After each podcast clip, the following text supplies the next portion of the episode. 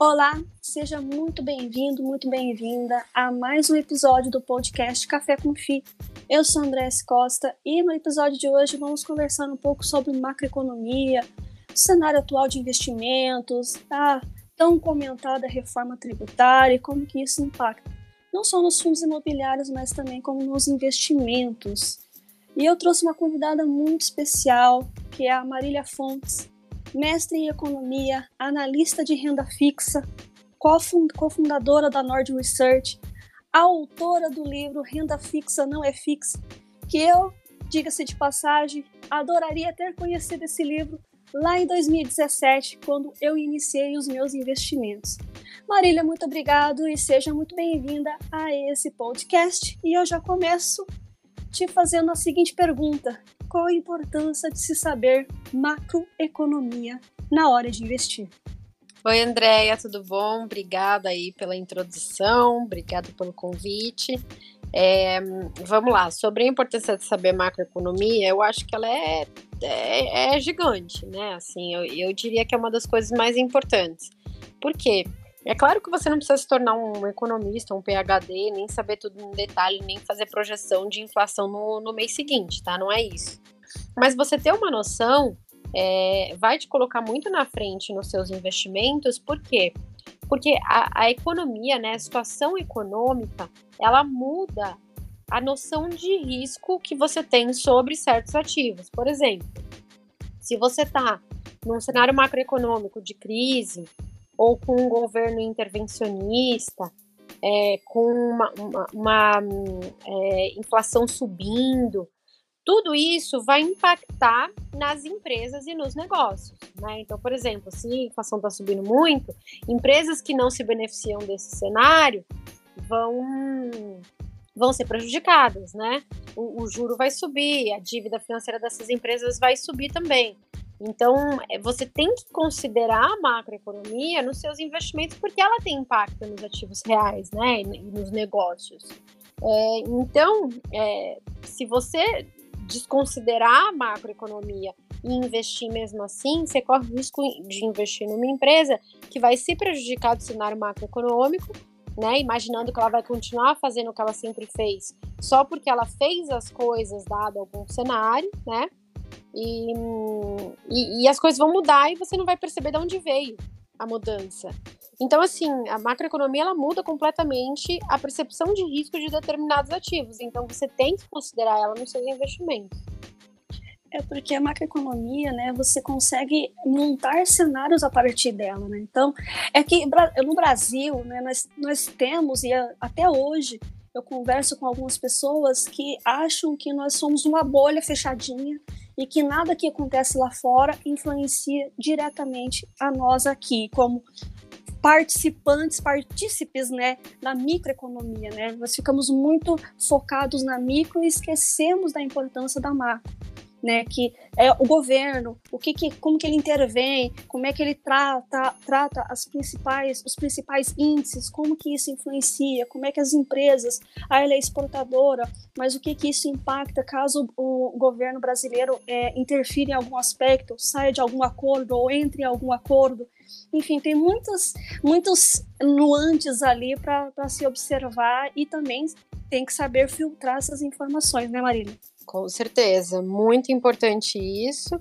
E a, a, todo momento você tem que rever o cenário, ver se alguma coisa mudou, ver se a sua carteira é, tá, é, é, preparada né, para essa mudança e fazer as mudanças necessárias. Eu, eu falo que é, o, o investidor ele é como um piloto de Fórmula 1 se ele percebe que tá chovendo, ele vai lá, para no pit stop e muda de pneu para ter uma performance melhor. Se ele usar um pneu, um pneu de seco na, no meio do, do tempo chuvoso, ele vai virar, vai girar, vai sair da corrida, enfim, pode provocar um acidente, é muito complicado. Então, a, a mesma coisa vale para o investidor, ele tem que se adequar ao cenário macroeconômico e investir em coisas que se dão bem naquele cenário macroeconômico. É, fazer. Por isso, não, não basta você apenas investir, né? Você tem que é, gerenciar ela. E como é que você gerencia isso? São esses, esses movimentos macroeconômicos, né? essa, essa questão de que como que o governo vai interferir em tudo isso, né? Que quando a gente fala em macroeconomia, é, querendo ou não, a gente fala do governo, né? Com certeza, do governo, é, dos políticos, é, da situação econômica, da situação mundial também. É, e como é que você vê o cenário atual para os investimentos? Como é que você vê de 2020 o cenário que estava em 2020 e como é que você analisa o cenário atual de 2021 para os investimentos? Eu acho que a gente está num cenário pós-pandemia que a gente teve, primeiro, um, um, um choque de oferta importante, é, várias, várias cadeias de produção ficaram prejudicadas e temos faltas de vários produtos, né, e portanto aumento dos preços. Então isso é um ponto importante. O segundo ponto importante, é, eu acho que é a inflação acelerando até é, por conta de toda essa desorganização na cadeia e por conta dos fortes estímulos que foram dados em todos os países durante a pandemia. Então a inflação está aí mostrando as suas caras aqui nos Estados Unidos, em vários lugares e isso faz com que o Banco Central dos países tenha que subir o juro. Então, o nosso Banco Central já está subindo, o Fed está falando que vai começar o tapering, né, que é a retirada dos estímulos e depois subir juro. Então, isso muda o cenário. Né? A gente teve desde 2000, desde, é, desde 1990, 1980, um cenário de queda da taxa de juro mundial, principalmente por conta dos Estados Unidos. E agora isso pode se reverter. A gente chegou aí a um mínimo histórico e vamos começar a subir a taxa de juro mundial daqui para frente. Então é um cenário muito é, diferente, né, do que do que a gente viu nesses últimos anos, que era mais estímulos e menos juros. Agora é menos estímulos e mais juros. E como é que a economia ela vai girar quando você tem um, um aumento dos juros e, consequentemente, um aumento da inflação? Ah, olha, não, assim, não é de todo ruim, né? Se você tem um aumento de inflação e um aumento de juro por recuperação econômica, não é ruim, né? As empresas vão ter mais receitas uh, e vão repassar aí um pedaço dos preços para o resto da economia. Então, acho que para a economia como um todo não é tão ruim, né? É só a gente ver, assim, quem, quem tinha condições de dar um estímulo tão grande assim e quem não tinha. Por exemplo, o Brasil foi um dos emergentes que mais deu estímulos, é, aumentou bastante a dívida pública uh, e, e, a recuperação não sei se vai ser tão forte assim. Né? Então preciso, precisamos resolver aí como é que a gente vai pagar esse custo a mais em termos de dívida que foi feito, ainda mais agora com aumento de, com, com aumento de juros. Então, tudo isso hum, vai ter que ser endereçado aí pelo próximo governo. Temos eleições ano que vem, não sei que tipo de, que tipo de políticos aí teremos é, é, tocando a nossa economia. Então, é um risco, né? É um risco bem grande. Então, muita coisa aí vai acontecer de agora até 2022, pós-eleição, né? Com certeza. A gente teve aí um, um cenário é, é, político, com uma equipe econômica um pouco mais liberal. Então, tiveram reformas, até agora está se falando né, de algumas reformas. É, a, a, foi aprovada aí reforma da Previdência, foi aprovado antigamente com o Temer, teto de gastos, é, reforma trabalhista, tudo isso é, gera um, um ambiente de confiança, né? Isso junto com um Banco Central crível, ancorando as expectativas de inflação, tudo isso ajudou na hora de uma taxa de juro, por exemplo, mais baixa. Se a gente mudar esse cenário para um governo ah lá 2014, que, que aumenta os gastos, que, que piora o déficit público, um pouco mais intervencionista nas empresas, aí é, é, o oposto, né? Você aumenta a inflação, aumenta o prêmio de risco, aumenta as taxas de juros longas, é, pode tem o potencial de mudar bastante o cenário. É, então, temos que aguardar aí como é que vai se é, o que, que, que, vai acontecer de fato aí na parte política, né? E os impactos na, na parte econômica. E como é que você vem, vem, analisando esse aumento da taxa Selic, né? Que muitos falam, meu Deus, é, vai... primeiro ia acabar com os fundos imobiliários porque estavam subindo as taxas, as taxas Selic, né? Mas se você vê esse cenário de caos realmente, quem são os mais favorecidos e quem são os menos favorecidos nessa taxa que a cada 45 dias ela tem um, um, uma mudança, né? Ela é de curto prazo, né, Marília?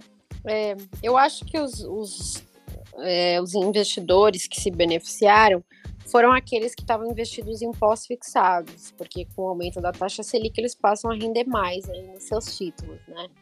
E os que é, não foram beneficiados eram aqueles que estavam em pré-fixados e IPCA+, principalmente os longos, porque se a gente aumenta o prêmio de risco, aumenta a incerteza, aumenta o risco inflacionário, as taxas de juro longa começam a subir. Então a gente viu, por exemplo, que é, em meados de 2020 até agora, a gente teve uma piora muito grande nas taxas de juros longas e, consequentemente, um prejuízo para quem tinha pré-fixados e indexados. E como é que você estava falando das reformas, né, em relação ao governo? Né? Teve a reforma previdenciária, que começou de um jeito e ela acabou sendo aprovada de outro. Tivemos aí a, a reforma trabalhista, que também começou de um jeito, mas acabou terminando de outro. E como é que você analisa a reforma tributária, que foi lançada a segunda parte a semana passada e que realmente nunca vi tanto movimento no mercado financeiro como um todo, né? Como é que você analisa isso? É, pois é, assim, a gente ainda é, acabou, acabaram de, de, de, publicar, né? E tem muitos detalhes que a gente ainda não sabe, então é difícil fazer uma análise muito profunda, tá?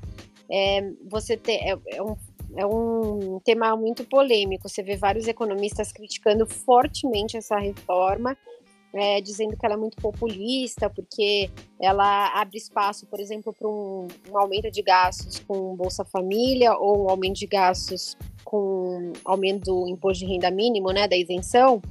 Em compensação, ela tributa as empresas e torna o ambiente de negócio mais complicado e até aumenta a carga tributária, né? Que no final é sempre o que acontece no Brasil. É, e tem outras pessoas defendendo que é positivo, afinal, melhora a distribuição de renda. Tinha muita gente no, no Brasil que recebia via dividendos, né? Que é a pejotização que a gente fala e tal, e que acaba não pagando aí tributos é, em cima da, da pessoa física que paga, né? Da CLT. Então, eu acho que teve pontos positivos e pontos negativos, como, como era de se imaginar, e acho que os, assim, o resto dos impactos, né, a gente vai ver ao longo do tempo.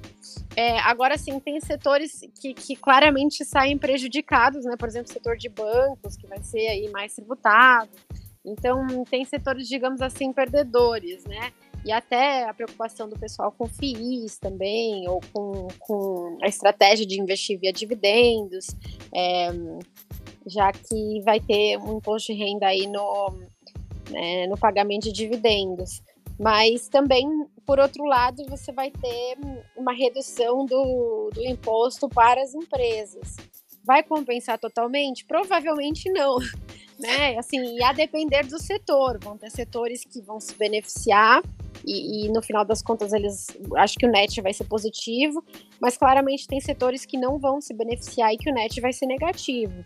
É, então, assim, acho que ainda é muito, muito cedo, né, para falar aí, para muita coisa ainda eles vão ter que vão ter que discutir e vão ter que detalhar, né, como que seria feito, mas a, acho que a princípio é isso. É, assim, que a nossa tabela do imposto de renda ela está defasada, isso já está há muitos anos, uhum. né, para a pessoa física.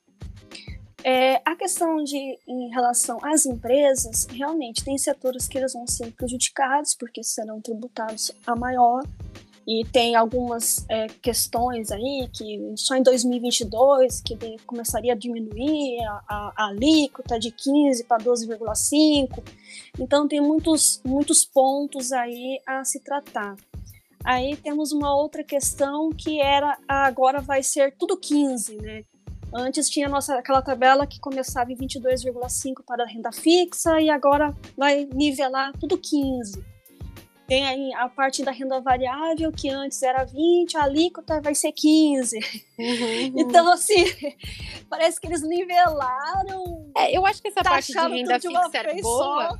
É, eu acho que essa parte da renda fixa é boa, né? Ela ser 15, afinal, né? É, assim, boa pelo menos pra gente, né? Afinal, se a gente quiser ser um pouco mais dinâmico para renda fixa, a gente vai pagar 15. Um ponto aí é, positivo das ETFs em relação ao resto. É, agora, por outro lado, você desestimula né, as pessoas a ficarem com título por mais longo prazo. Também é um lado ruim. É exatamente isso que eu pensei, né? Porque antes você, com essa tabela como era, você estimulava você ficar mais tempo com aqueles títulos é, é, ali, né? E agora não. Agora você, como a tabela é, é única, você pode tirar a qualquer momento, né? Pois é, eu honestamente não entendi, mas. É, é, realmente é uma coisa que não dá para entender é, como é que vai ser feito. E você acredita que essa reforma do jeito que tá passa? Difícil, viu? Acho difícil. Acho que tem vários pontos aí que, que o pessoal vai tentar brigar. Por exemplo, isenção de 20 mil para dividendo. É, acho que também é uma coisa que não faz tanto sentido, né? Pois é. Para fazer uma reforma, né? Mas Agora eles estavam e... falando, ah, não, então vai ser 20 mil no, no trimestre, enfim. Exatamente. Aí que vem a outro, outro ponto, né? Você vai. Agora você vai pagar trimestral. Olha, sinceramente, contabilmente falando, isso é um problema sério. Você tem que ficar é, meio que né, claro, para aquelas pessoas que têm um, um volume razoável, né? Que, uhum. que... Mas você tem que ficar controlando, entendeu? Porque não é 20 por mês, é no trimestre. Então, você vai ter que dividir aquele valor ali nos três meses e ver se você vai pagar ou não. Sim. Então, é, é, não sei, não sei. E aí tem outra questão, né? Agora falando em fundos imobiliários, é, vetou-se há menos de uma semana do, dessa entrega aí da segunda fase da reforma trabalhista e isentou os fiagros. Uhum. E aí, como é que você vê essa briga que vai ser? Porque, ah, tá, o fiagro, beleza, vocês isentaram, e agora nós, fundos imobiliários, é, pobres mortais que recebemos, pagamos ali centavos para os nossos cotistas, vamos ter que pagar, e sem uma contrapartida, porque qual é a contrapartida para um fundo imobiliário em termos de tributação? Não, assim, honestamente, hum. tem coisas que a gente não entende. Isso que eu acho. Tem coisas que a gente não entende. É, por exemplo, tem uma notícia lá que a OAB vai também entrar com recurso, não sei o que lá, com lobby, para eles poderem pagar via dividendos. Então, assim, tem isenção. Quer dizer, tem coisas no Brasil, você sabe que aquilo que eles apresentam no final vai ser objeto de negociação.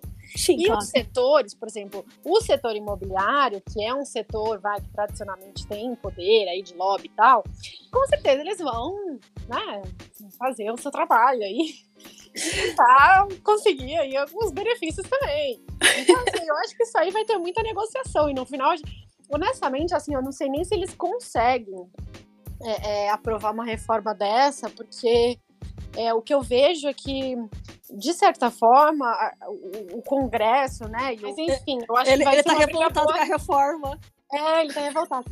Mas eu acho que vai ser uma briga boa, né? Assim, vamos ver. Vários, vários aí setores vão, vão dar a sua chorada.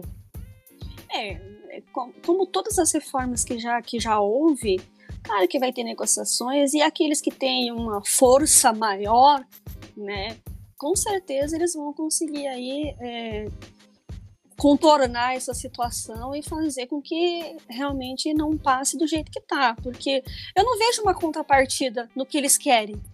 Tá, a, como eu falei, a tabela do imposto de renda da pessoa física, eu concordo, mas as outras, a renda fixa, legal, só que também tem um outro lado, né? Você vai estimular as pessoas a ficarem mais, menos tempo com os títulos. Com certeza. Mas e o restante? Como é que. Como é que. Não, eu não consigo também mensurar o que, que realmente eles estavam pensando na hora. Eu juro pra você. Essa impressão que eu tenho às vezes, o que eles estavam pensando. Porque não tem contrapartida. Os, os fundos, coitados, eles já têm que distribuir 90, né, 95% do, do, do, que, do que arrecadam. É, isso, claro, semestralmente. E daí eles fizeram mensalmente para tentar é, estimular o, mercado e até atrair mais cotistas, né? E aí, como é que vai ficar esse negócio? o que, que nós vamos fazer? Sendo que tá, teoricamente, eles vão conseguir abocanhar ali, né, 2 bilhões, vamos supor. Mas isso é pouco perto das dívidas que o governo tem. Então não é uma, uma, uma quantia tão expressante assim para eles estarem tão de olho. É, assim, tem, tem, outras coisas dos fundos que, que eu achei, assim, interessante, vai. É, uhum. Uma é que o Come Cotas vai passar a ser anual, que eu acho muito uhum.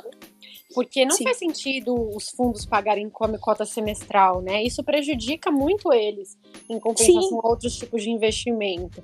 Então, eu acho que o Come Cotas passar a ser anual, acho que é muito positivo, né? Uhum. Acho que equipara mais os fundos com os outros investimentos, então eu acho bom. Torna é, ele mais atrativo. É, torna ele mais atrativo e faz mais sentido, porque às vezes você paga o Come Cotas, porque você teve uma boa performance no semestre, mas aí no segundo semestre ela muda e aí você já pagou o Come Cotas. Entendeu? Sim. Então eu acho que faz mais sentido ser um calendário ano mesmo. É, acho, acho que acho que é mais justo. E, por exemplo, quando você comparava o investimento Tesouro Selic de um fundo Selic Simples com o próprio título do Tesouro Direto, o fundo Selic Simples pagava o come cotas a cada seis meses e o Tesouro Direto só no vencimento. Sim. Então o Tesouro Direto tinha um benefício, digamos assim, por só pagar no vencimento. E, e aí as pessoas as, até 10 mil reais preferiam investir em Tesouro Selic do que fundo. Né? Então, acho que é. isso é uma coisa positiva tem, tem, todo, tem tudo tem um lado vantajoso e o desvantajoso, né, em relação a essa é. reforma aí. E Agora, outra coisa legal também é a parte dos fundos exclusivos, é, os fundos fechados que vão ser tributados. Isso eu acho que também faz um pouco de sentido, porque quem tem fundo fechado, geralmente é quem tem muito dinheiro, né? E é uma parte, e assim, eles não pagam imposto nenhum, vão fazendo aí suas operações, vão aumentando é, a cota dos fundos, eles não pagam imposto nenhum e vai pagar só numa aposentadoria ou num resgate, enfim, alguma coisa assim. É, então essa parte eu acho bom. É, tem algumas coisas que realmente eles vão se tornar um pouco mais justas, né? Uhum. Mas vamos ver, né? E em relação a não só a reforma trabalhista, mas essas outras privatizações e tudo mais, você acha que até o final do mandato as coisas realmente acontecem ou vai ficar para os próximos é, governantes se, quiçá, tentarem fazer alguma coisa nesse sentido, né? Pois é, vamos ver se pelo menos a Eletrobras sai, mas eu acho que não vai ser aquela maravilha lá que o Guedes falou que ia privatizar tudo, que o mercado amou e achou que, nossa, ficou apaixonado por ele. E a gente viu que não é tão fácil assim, que não basta ter vontade, né? Você tem que ter vontade política, que é bem diferente de ter vontade. É, então, acho que essa foi uma das maiores decepções né, com, com a política econômica. É, a privatização da Eletrobase e a privatização do Correio, né? Ai, que essa nem, che... essa nem chegou a, realmente ao, né, a de fato cogitar né, no papel propriamente dito, né? É, isso acho difícil. Vamos continuar a merecer aí de um estado bastante inchado né? Sim. Em alguns sentidos.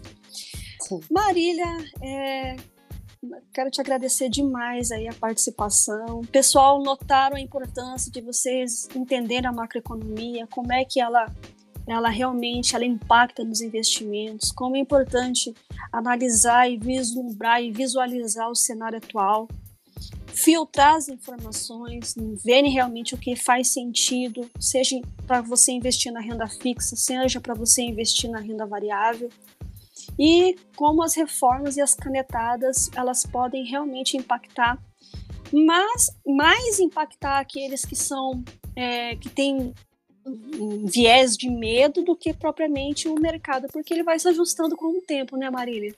É, ele... o brasileiro é um povo criativo também. Então, o governo vai atrapalhando, a gente vai se virando. O governo vai atrapalhando, a gente vai se virando. Exatamente.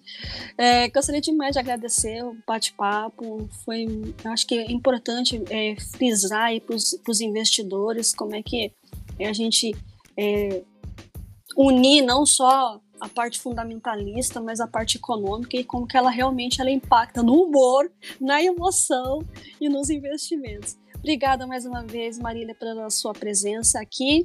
Deixe as suas redes sociais e muito obrigada.